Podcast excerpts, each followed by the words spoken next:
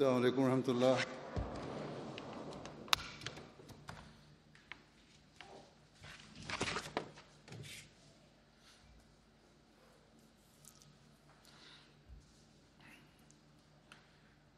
أشهد أن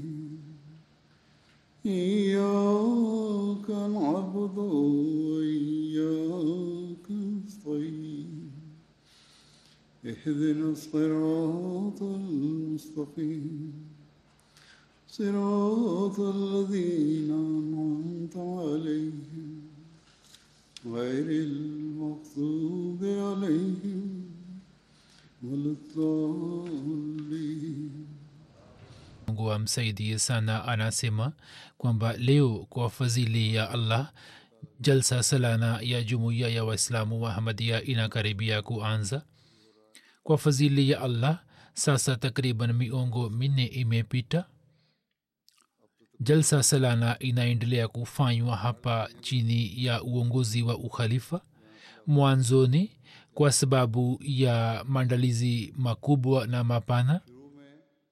Jumuiya ya hapa ilihitaji msaada wa mafunzo ambao kwa ajili yake halkhalmsirabi rahimullahu taala mwenyewe akawaongoza wanajumuiya na pia kutoka rabwa watu wenye uzoefu wakaja hapa na wakawafundisha kazi. Miongoni mwao alikuwepo chodhri hamidullah saheb afsar jalsa salana vile vile ambaye akawasaidia sana. Mwaka 1985 jalsa salana ya kwanza iliyofanyika hapa katika uwepo wa khalifa mtulmasihi rabi rahimullahu taala. Jalsa moja ilikuwa imefanywa mwaka moja kabla yani mwaka 1984 lakini jalsa ile ilikuwa ndogo sana. Na jalsa salana ya kwanza iliyofanywa mwaka 1985 ilikuwa imehudhuriwa na watu takriban elfu tano. Na uongozi wakati ule ulikuwa na wasiwasi na kila mmoja alikuwa na wasiwasi kwamba kivipi wataweza kuwahudumia wageni wote lakini sasa kwa fadhili ya msaada wa allah katika ijtimaa ya khudamulahmadi ya uingereza au kwenye ijtimaa ya lajna imaila mahudhurio yanakuwa makubwa zaidi.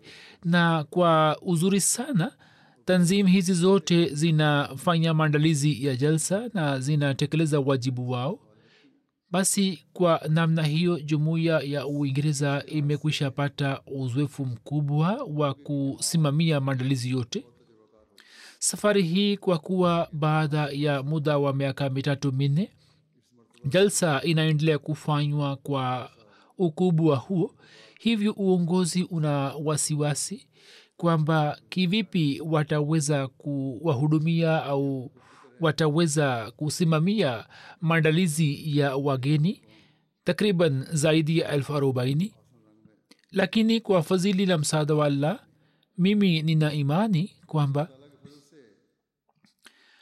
watumishi wetu wataweza kusimamia maandalizi yote kwa uzuri wote.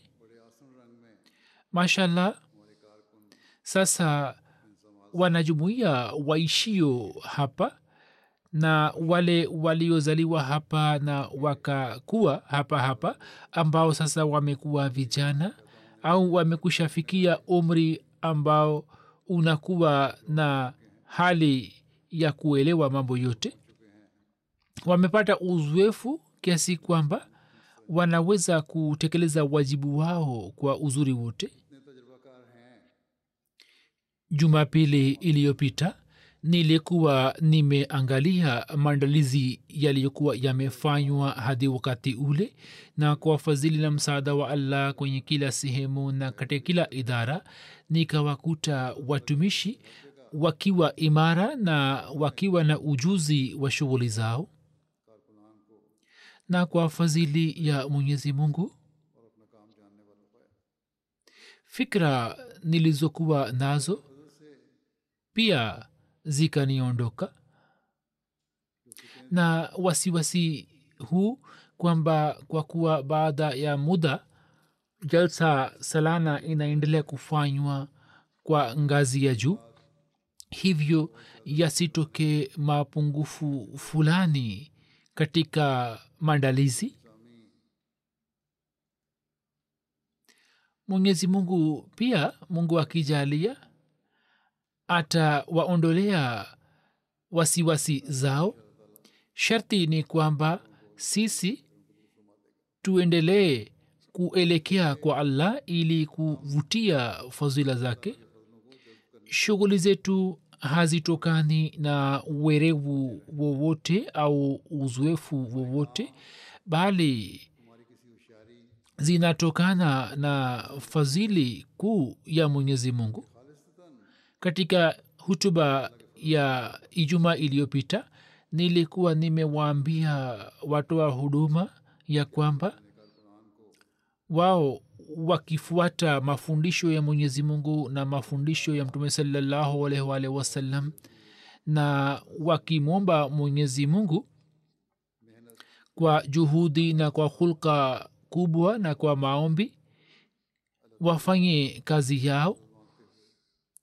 Na hiyo itakapotokea basi mwenyezi mungu atatia baraka kwenye shughuli zao. Sisi tumejitolea ili kuwatumikia na kuwahudumia wageni wa hatmasihi maud alahsatu wassalam ambao wamekuja hapa kwa ajili ya shabaha ya kidini tu. Basi mimi kwa mara nyingine tena nawaambia watu wa huduma wote kwamba jinsi walivyojitolea ili kuwatumikia wageni wakisimamisha jaziba ile na wakiendeleza jaziba ile watekeleze wajibu wao katika siku hizi na watimize haki ya kuwatumikia wageni na pia wasisahau jambo hili ya kwamba kazi yetu ni kutimiza haki ya ibada ya mwenyezi mungu vile vile na pia kazi yetu ni kutunza na kuhifadhi swala zetu na tukinufaika na mazingira haya matakatifu pia tunatakiwa kufanya juhudi ya kutakatha nafsi zetu. Kwa kutimiza haki ya utumishi hatutakiwi kuelewa ya kwamba shabaha yetu tuliyokuwa nayo tumeipata bila ibada shabaha yetu haiwezi kutimia basi watoto vijana wanaume na wanawake na wote wanaotoa huduma wazingatie kwamba wanatimiza haki hiyo. Kisha leo ningependa kusema machache kuhusu wageni waliokuja kwenye jalsa. Kila mshiriki wa jalsa anapaswa kuweka mbele yake jambo hili ya kwamba msifahamu ya kuwa mambo haya ninayotaka kuyasema nasema kama mambo tu na mimi nimesema na nyinyi mmesikiliza na hiyo inatosha? Hapana. Bali kuna haja ya kuyafuata yote. Jambo la kwanza na muhimu ni hili ya kwamba watu wote waliokuja kushiriki katika jalsa salana daima wakumbuke jambo hili la hatmasihi maud alahsatu wassalam ya kwamba jalsa hii si kama tamasha fulani ya kidunia na tuna shabaha na kusudio moja la kushiriki katika jalsa hii. Na shabaha yenyewe ni kuboresha hali ya kiroho na hali ya kielimu na kihulka na kuzalisha mapenzi ya mwenyezi mungu na mapenzi ya mtume salallahu alaihi waalaihi wasallam moyoni. Basi tutakapokuwa na shabaha hiyo basi hatutaweza kuelekea upande wa mambo ya dunia. Na sisi wakati ambapo hatutaelekea upande wa mambo ya kidunia basi katika maandalizi ya jalsa hata kama yakitokea mapungufu fulani wageni hawatayahisi na watakuwa na wazo hili hili ya kwamba kama kuna mapungufu yametokea upande wa watoa huduma au upande wa wenyeji au wanaosimamia maandalizi ya jalsa basi sisi hatupati shida yoyote.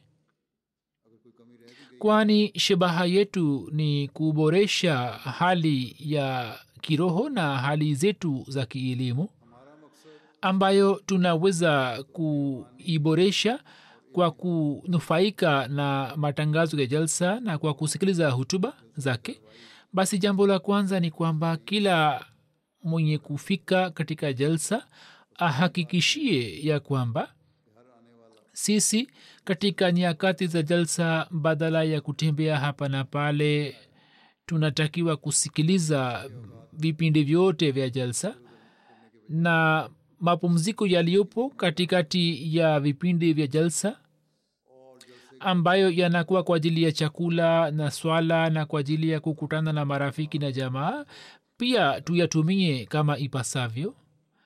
Hata kama tunapata muda katika muda huo basi msitembee katika masoko ili kununua bidhaa mbalimbali bali kuna maonyesho ya vitabu vya jamaati muyatembelee ambayo yameandaliwa na idara ya ishat na pia kuna idara mbalimbali mbali za markaz kwa mfano ni makhzne tasawir review of religion na pia ni hema la tabligh na maonyesho ya archive. Muyatembelee maonyesho haya na pia muongeze elimu yenu ya kidini na kihistoria ili mradi kwa kila njia mufanye juhudi na kwa kila njia mkijitenga na mambo ya kidunia mfanye juhudi ya kuboresha hali yenu ya kidini na kielimu. Na hiyo itakapofanywa basi mapenzi na uhusiano baina yenu pia utaongezeka. Na kama kuna mapungufu au dosari katika maandalizi basi nini hamtaweza kuziona na kutakuwa na mazingira yenye kuvutia ambayo yanaonyesha na yanadhihirisha mazingira ya waumini wa kweli. Na kama hali hiyo haipo basi hatuwezi kuzalisha na kuleta mazingira katika jalsa ambayo ni shabaha yake. Tukianza kutafuta mapungufu na dosari na tukianza kulalamika basi katika maandalizi haya yanayofanywa kwa muda na ni makubwa. Mamea ya malalamiko yanaweza kupatikana. Mapungufu yanaweza kuonekana ambayo yanaweza kuleta kiherehere katika tabia. Kwa mfano ni maandalizi ya kulisha chakula. Katika idara hiyo kikawaida juhudi inafanywa kwamba wageni wapatiwe starehe za aina zote ili kula chakula na mchuzi usipungue na pia wanaotoa huduma ya kuwalisha wageni wawatumikie wageni wakionyesha hulka tukufu. Lakini saa nyingine his, katika hisabu mapungufu yanatokea na chakula hakiwezi kuandaliwa kama ipasavyo. Hivyo badala ya kuonyesha hasira juu yake mnapaswa kukubali msamaha kwa kutoka kwa watoa huduma kwa furaha ya moyo. Hata masihi maud alah ssalam katika hali ya namna hiyo aliweka mbele yetu mfano wa aina gani? Kuhusu hiyo katika sera ningependa kueleza tukio moja. Hatmasihi maud alah salam safari moja alikuwa safarini alikuwa na shughuli zake hivyo hakula chakula u, cha usiku wakati ule ambapo chakula kilikuwa kikigawanywa na wageni walikuwa wakilishwa. Watumishi watakuwa wameweka na baada ya muda watakuwa wamechukua tu bila kuona kwamba amekula au la. Uongozi haukuangalia kwamba masihi maud hakula chakula. Masihi maud alikuwa na shughuli zake kwa vitu vile wakati wa usiku atmasihe maud alahsatu wassalam alipohisi njaa akauliza kuhusu chakula. Hapo uongozi mzima yani watoa huduma wakapata wasiwasi na wote walikuwa na wasiwasi kwamba chakula kimeisha na sasa hakuna kitu kilichobaki.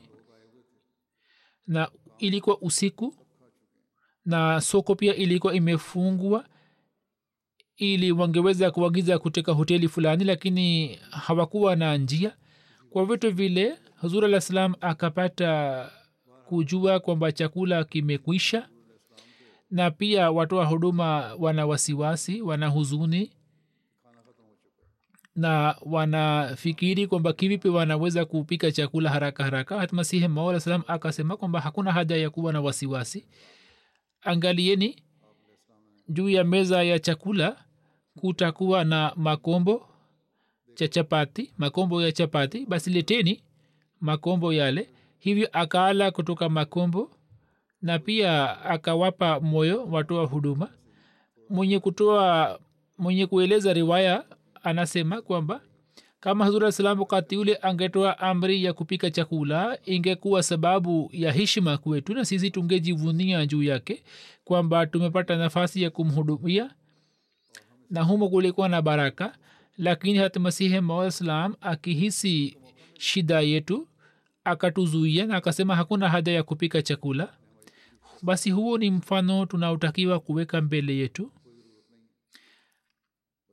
kama hatukufika kwa wakati ili kula chakula basi hatutakiwi kulalamika. Tukipata chochote tunatakiwa kula tu. Saa nyingine mchuzi inakwisha na mara moja adasi inapikwa kwani adasi inapikwa haraka haraka ili mgeni asibaki na njaa. Hivyo mgeni pia anapaswa kula kwa furaha ya moyo na pia akatupatia somo hili ya kwamba hatutakiwi kupoteza chapati. Alikuwa akijua kwamba watu wanaacha makombo ya chapati. Hivyo akasema kwamba leteni mimi nitakula.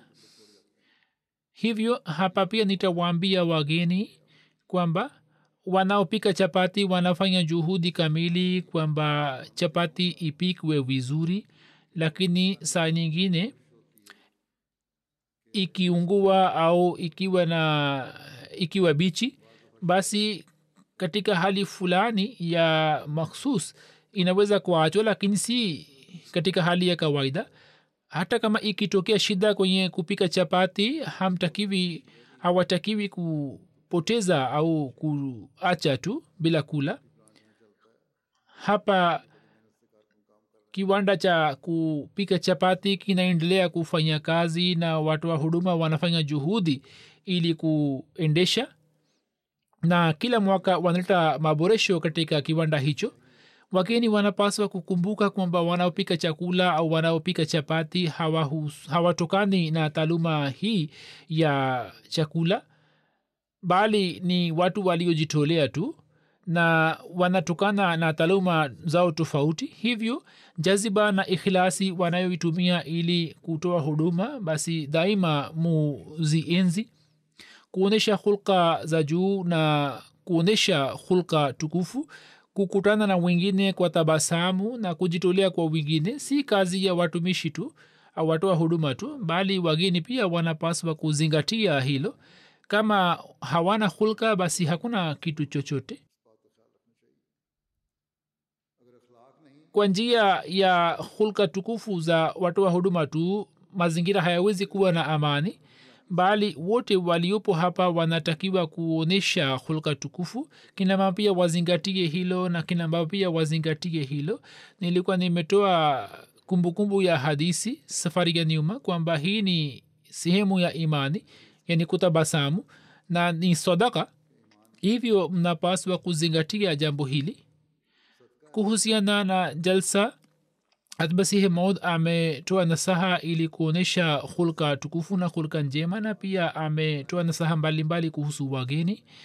Sasa jambo hili lina kiwango gani? Alisema ya kwamba mimi nasema kweli kweli ya kuwa imani ya binadamu haiwezi kurekebika mpaka atangulize starehe za ndugu yake juu ya starehe yake kama ndugu yangu mmoja mbele ya macho yangu akiwa na udhaifu na marazi analala juu ya ardhi na mimi nikiwa na siha nzuri na afya nzuri nalala juu ya kitanda ili yeye asikae juu yake basi ni masikitiko juu ya hali yangu. Nisipoinuka kwa ajili yake na nisipompatia kitanda changu kwa mapenzi na kwa huruma? Na mwenyewe nisilale chini? Kama ndugu yangu ni mgonjwa na ana maumivu na uchungu fulani basi ni masikitiko juu ya hali yangu kama niendelee kulala kwa amani. Na kwa ajili yake kwa kadri niwezavyo nisimwandalie mambo ya starehe na kama ndugu yangu wa kidini kwa ubinafsi wake akiniambia kwa ukali basi ni masikitiko juu ya hali yangu. Jambo hili ni muhimu sana kwa ajili ya mazingira ya jalsa. Yaani akiniambia kwa ukali basi ni masikitiko juu ya hali yangu kama mimi pia nimtumikie kwa ukali.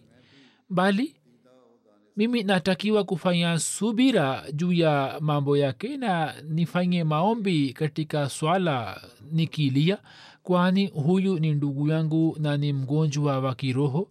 Na kama ndugu yangu ni mtu wa kawaida yani hana elimu au ana elimu ndogo au akitenda kosa fulani sitakiwi kucheka juu yake au niwe mkali kwake au kwa nia mbaya nianze kuwaambia watu kuhusu aibu zake kwani njia hizi zote ni njia za maangamio. Mtu hawezi kuwa mumini mkweli mpaka moyo wake usiwe laini na asijifanye kuwa kitu zalil kuliko watu wote kuwa mtumishi wa kaumu ni alama ya kuwa makhdum na kuongea na watu maskini kwa upole na huruma ni alama ya kukubaliwa kwa allah na kutoa jibu la ubaya kwa wema ni alama ya bahati njema na wakati wa hasira kuvumilia ni alama ya ushujaa mkubwa huu ndio mwongozo aliowapatia waumini wake. Basi hizi ni hulka za msingi ambazo mnatakiwa kuzionyesha na kudhihirisha katika muda wote na haswa katika siku hizi za jalsa. Kama sisi tutayafuata hayo katika siku hizi tatu basi tutazoea nayo na katika maisha ya kila siku pia tutaweza kuyafuata sharti ni kwamba mtu awe kwenye fikira yake ya kwamba nilikuwa nimekwenda kushiriki katika jalsa ili kuboresha hali yangu ya kiroho na kihulka na fikira hiyo ndiyo itakayozalisha na kutengeneza jamii nzuri ambayo itatusaidia kutimiza haki za wengine kwamba nilikuwa nimeenda kufanya nini katika jalsa kumtanguliza ndugu juu ya nafsi si kazi ndogo bali ni kazi ya juhudi kubwa. Hivyo alisema kwamba jambo hili linahusika na imani. Mtu huyo imani yake haivi sawa ambaye hana nafasi ya kujitolea na kutimiza haki ya mwingine. Mwenyezi mungu hawapatii waja wake mambo makubwa au neema kubwa juu ya mambo madogo madogo bali anamjalia bila hisabu ambaye awe amezidi katika juhudi kutimiza haki za waja wa mungu ni kazi ngumu sana. Hivyo masihe maud alah ssalam katika sehemu moja anasema ya kwamba haki za allah saa nyingine zinatekelezwa tu lakini kutekeleza haki za watumishi au watu wa allah ni kazi ngumu sana. Hivyo kila mmoja anapaswa kuweka mbele yake jambo hili na fikira hii kwamba sisi kazi yetu ni kutanguliza ndugu yetu juu ya nafsi zetu. Tukiwa na fikira hii na fikira hii ikipatikana ya kwamba kazi yangu ni kutimiza haki ya wengine ili kutafuta ridhaa ya allah. Basi jamii ya namna hiyo inakuwa jamii ya mapenzi na upendo. Na siku hizi tatu tu za jalsa haziwi kwa ajili ya kudhihirisha upendo na mapenzi haya tu bali maisha yote yanakuwa mfano wa mapenzi na upendo. Ni nasaha nzuri nzuri alizozitoa kwa ajili ya kusimamisha jamii tukufu alisema kwamba mtu akinena katika maneno makali na mimi pia nimtendee kwa njia hiyo hiyo basi ni masikitiko juu yangu.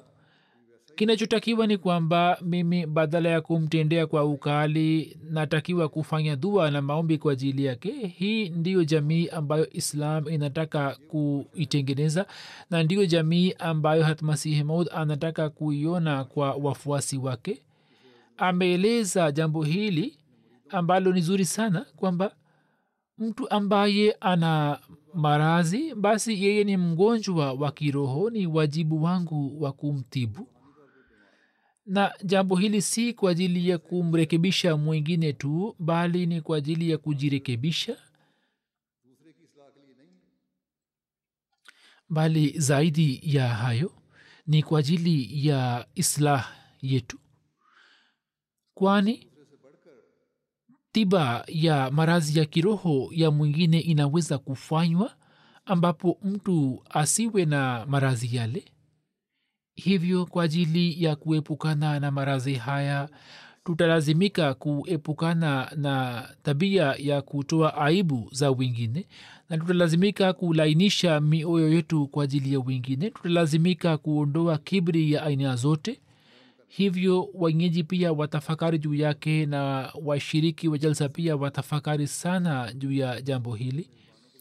Kama tutafanya juhudi ya kusameheana na kuhurumiana na kuleta mazingira ya usalama na amani basi tutakuwa wenye kufikia shabaha katika siku hizi tatu ambayo kwa ajili yake tumejumuika hapa. Saa nyingine juu ya mambo madogo madogo mizozo inatokea na yanapatikana mazingira ambapo watu wanaanza kuzozana au kubishana na saa nyingine wanaanza kupigana vile vile.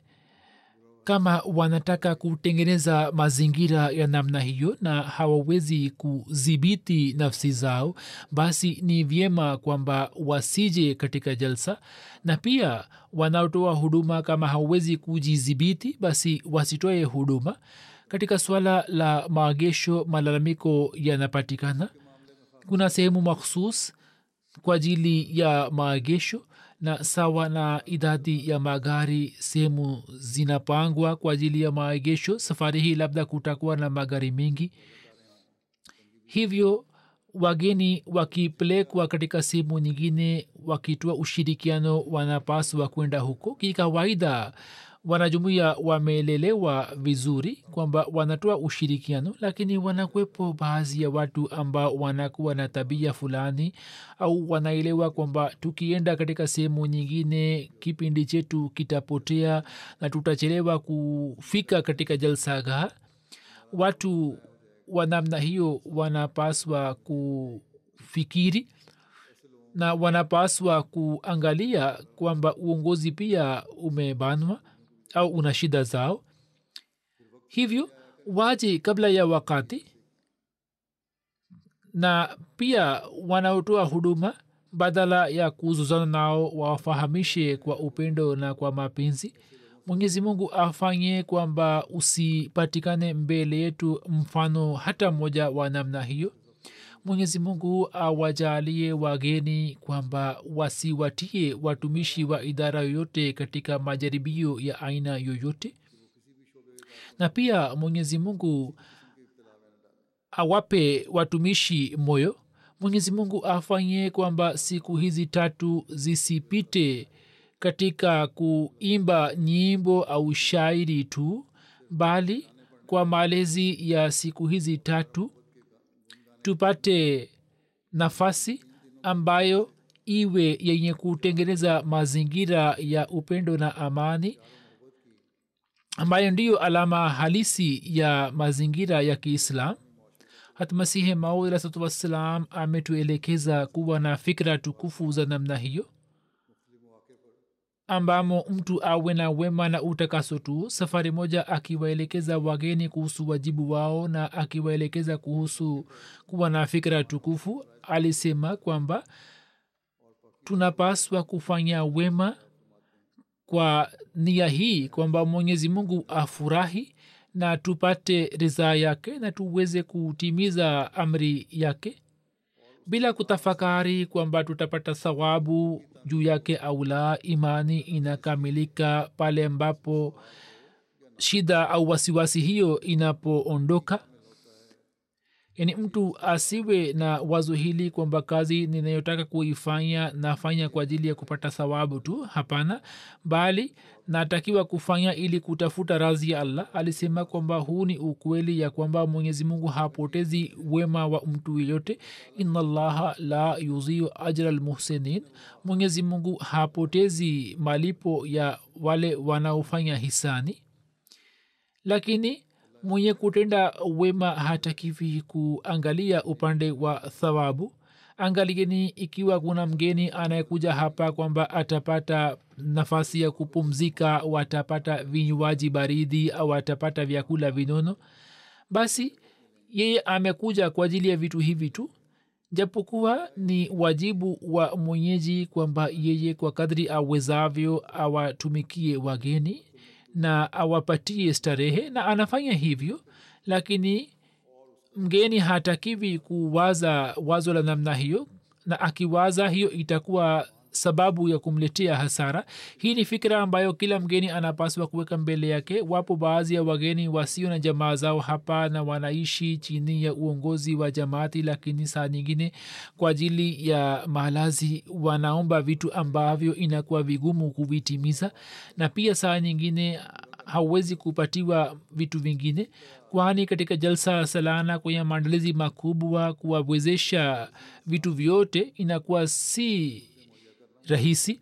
Na kikawaida watu wanaelewa tu ni siku mbili tatu kabla nilikutana na familia moja ambao japokuwa muda mrefu kabla walikuwa wametoa taarifa kwa uongozi lakini kwa sababu ya hali fulani ya sintofahamu hawakuweza kupatiwa malazi hivyo wakapanga malazi kwa jamaa yao fulani japokuwa nyumba yake pia ni ndogo sana na watalala tu wakitandika magodoro.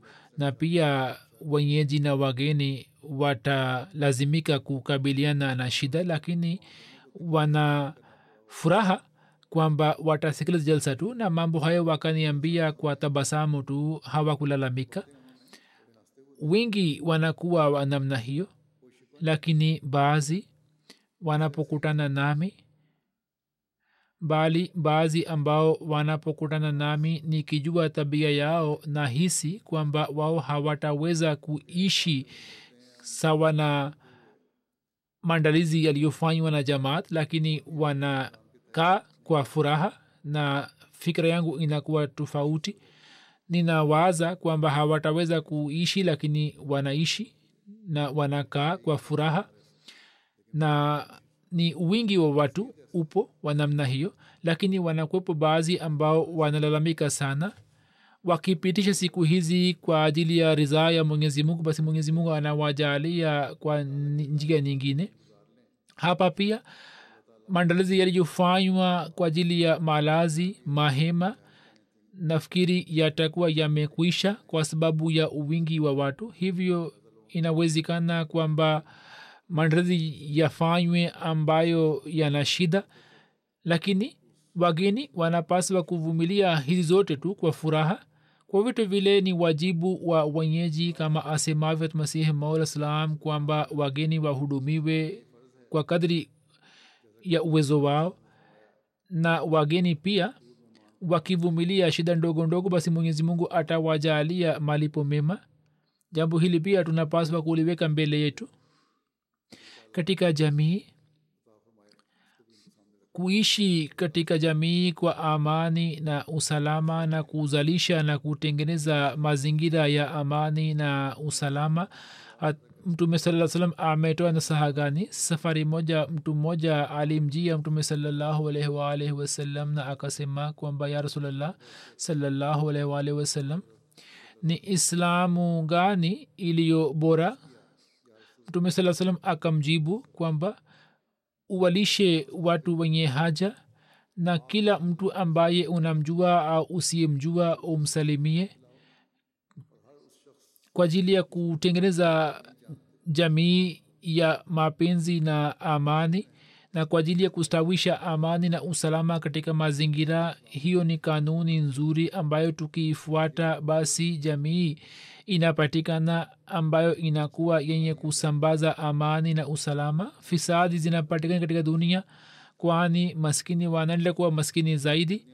Leo pia wapo mamilioni ambao hawapati milo ya wakati wawili na wakila chapati basi wanakosa malazi. Hata nchi hizi ambazo zinatajwa kama nchi tajiri vitu hivi vinapatikana. Uingereza nchi ambayo inatajwa kama nchi tajiri japokuwa hali ya utajiri imefifia lakini wapo maelfu ambao wapo barabarani kwa sababu ya hali mbaya hawapati chakula na pia hawapati malazi.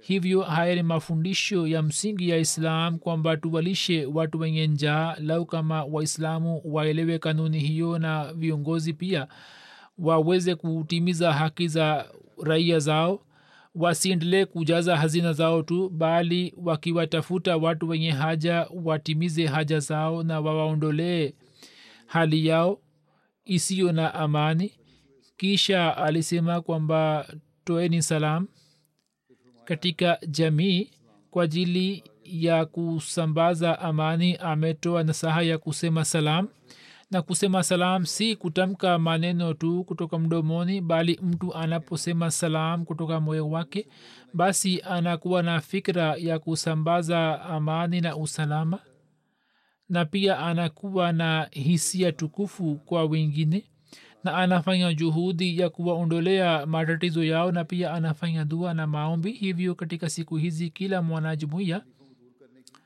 pamoja na kusambaza assalamu alaikum pamoja na kusambaza utamaduni wa kusema assalamu alaikum na pia anatakiwa kuwa na hisia tukufu kwa wengine. Watu wanakutana na watu kwa furaha ya moyo na pia wanawasalimia kwa uh, jaziba watu ambao wanapata faida kutoka kwao au pia wanakutana na watu ambao wanakuwa na uhusiano nao lakini amani ya kweli na usalama inapatikana pale ambapo watu ambao mioni mwao kuna mizozo au kuna ugomwi ugomwi huu ukiondoka na pia kila mmoja aseme assalamu alaikum kwa moyo wake. Hivyo katika jalsa hii watu wanapaswa kusambaza ujumbe wa amani na usalama kwa kuondoa hisia za namna hiyo. Mwenyezi mungu atujalie kutekeleza nasaha hiyo. Na mazingira haya ya jalsa yawe mazingira yenye amani na usalama. Bali hulka tukufu na utekelezaji wa haki za binadamu uwe sehemu ya kudumu ya maisha yetu? Kuhusiana na maandalizi ya jalsa salana ningependa kuweka mbele yenu baadhi ya mambo ya kawaida ambayo kila moja anapaswa kuyazingatia. Jambo la kwanza ni kwamba kila moja asikilize jalsa salana kwa ukimya na pia mufanye juhudi. Sio maana kwamba baadhi ya hutuba muzisikilize na zingine msizisikilize kama nimekwisha sema tayari. Bali mubaki katika jalsa. Masihi maussalam hakupenda jambo hili. Alisema kwamba watu wanasikiliza baadhi ya hutuba za wahaziri na wanapenda jinsi wanayotoa hutuba na wengine hawasikilizwi. Watu wa hutuba wanatayarisha hutuba kwa juhudi kubwa sana. Hivyo washiriki wote wa jalsa kwa kushiriki katika jalsa salana katika vipindi vyote wanatakiwa kunufaika kiroho na kielimu. Katika siku hizi za jalsa mnapaswa kumkumbuka mwenyezi mungu na kumsalia mtume salallahu alaihi wasallam. Siku hizi ni siku za muharam hivyo katika siku hizi na haswa leo ni tarehe kumi ya muharam hivyo mumsalie mtume saa salam kwa fikra hii kwamba mwenyezi mungu aendelee kupandisha daraja ya mtume salallahu alaihi wasalam na aujalie ujumbe wa mtume saa salam ushindi na mafanikio na aijalie sheria ya mtume salallahu alaihi wasalam nafasi ya kudumu na heshima. Tuweze kunufaika na maombi yake na mwenyezi mungu asalimishe umati huu kutoka kila aina ya uharibifu. Leo kwa jina la allah na mtume wake waislamu wanaendelea kufanya mengi wameaibisha islam. Mwenyezi mungu awajalie akili wawe wenye kumtambua imamu wa zama. Siku ya ijumaa maombi yanapokelewa hivyo mukumbuke jambo hilo. Kwa kutumia jina la mwenyezi mungu na mtume wake waislamu hawa wa kijina walikuwa wamefanya zulma juu ya kizazi cha mtume salallahu alaihi wasallam. Na zulma hiyo hiyo wanaendelea kufanya juu ya kizazi chake cha kiroho na juu ya jumuiya ya masihi masalam katika hali nchi ya pakistan. Hali ni tete sana. Wapinzani wanaendelea kutumia kila njia ili kuleta hasara kwa jamaati na wanasema kwamba tunafanya hayo katika mapenzi ya mtume na waahmadia mungu wapishe mbali wanavunja heshima ya mtume salallahu wasalam ila hali msingi wa imani yetu ni itikadi hii kwamba mtume salaa salam ni khatama nabijin na kuamini juu ya sheria aliyoleta yeye. Sisi ndio watu ambao tukiitikia juu ya wito wa mtume salallahu alehi wasalam tumemkubali masihi maud na mahdi maud mapenzi ya masihi maudsalam kwa mtume saa salam yalikuwa na kiwango gani na jinsi allah alivyomjalia? Kuhusu hiyo yeye anasema kwamba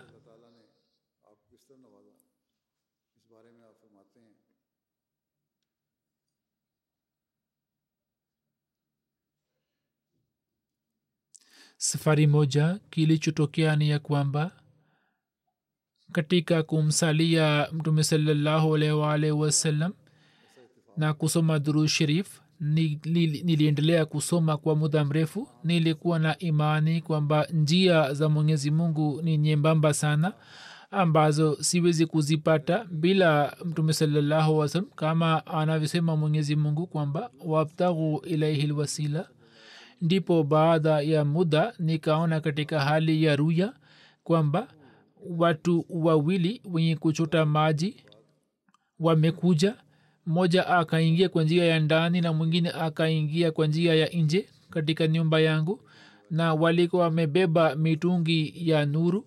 Si mitungu ya maji bali mitungi ya nuru. Na walisema kwamba haza bima salaita ala muhammad saa salam kwamba neema hii ya nur ni kwa ajili yako kwani wewe umeendelea kumsalia mtume salallahu alaihi hii ndiyo ilikuwa hali ya mapenzi yake kwa mtume saa salam na allah alivyomjalia. Hivyo yeye ameeleza katika sehemu nyingi jambo hili kwamba kila kiti nilichokipata nimepata kwa kumpitia mtume wasallam na kwa kumsalia salallahu na kwa kuzama katika mapenzi yake. Hivyo kivipi mnafahamu kwamba mimi ni mtu mwingine na mtume salallahu alaihi waalihi wasallam.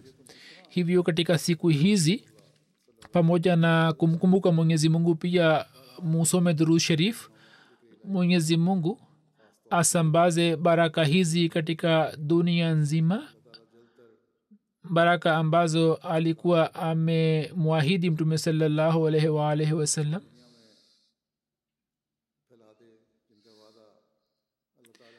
katika jalsaga kina mama wazingatie jambo hili kwamba wawaambie watoto wanaoelewa kwa kiasi kwamba wasikilize jalsa salana kwa ukimya sana. Malezi yanayofanywa utotoni yanashika mizizi na kina mama wanaokaa katika hema la watoto wafanye juhudi ya kukaa kimya tunapokea malalamiko kwamba watoto wanapiga kelele kadogo lakini kina mama wanapiga kelele zaidi. Na pia kuhusiana na ulinzi katika jalsaga kila mwenye kushiriki aangalie mazingira yake. Hii ndio njia kubwa sana ya kujilinda. Na pia miongozo ambayo imeendikwa kwenye ratiba muisome kwa umakini na muifuate. Mwenyezi mungu awajaalie washiriki wote kunufaika na jalsa salana awasalimishe na kila shari na aendelee kuonyesha juu yetu mvua za rehema na fadhili zake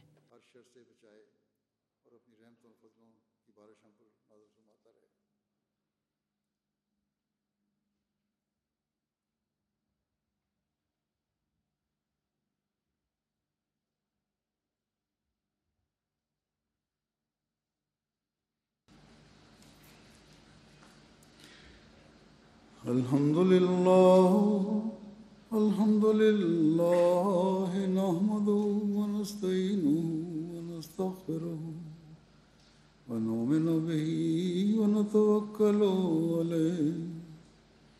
ونعوذ بالله من شرور أنفسنا ومن سيئات أعمالنا. من يهده الله فلا مضل له ومن يضلل فلا هادي له. ونشهد أن لا إله إلا الله ونشهد أن محمدا عبده ورسوله. عباد الله رحمكم الله. إن الله يأمر بالعدل واللسان وإيتاء ذي القربى وينهى عن الفحشاء والمنكر والبغي يعظكم لعلكم تذكرون اذكروا الله يذكركم وادعوه يستجب لكم ولذكر الله أكبر.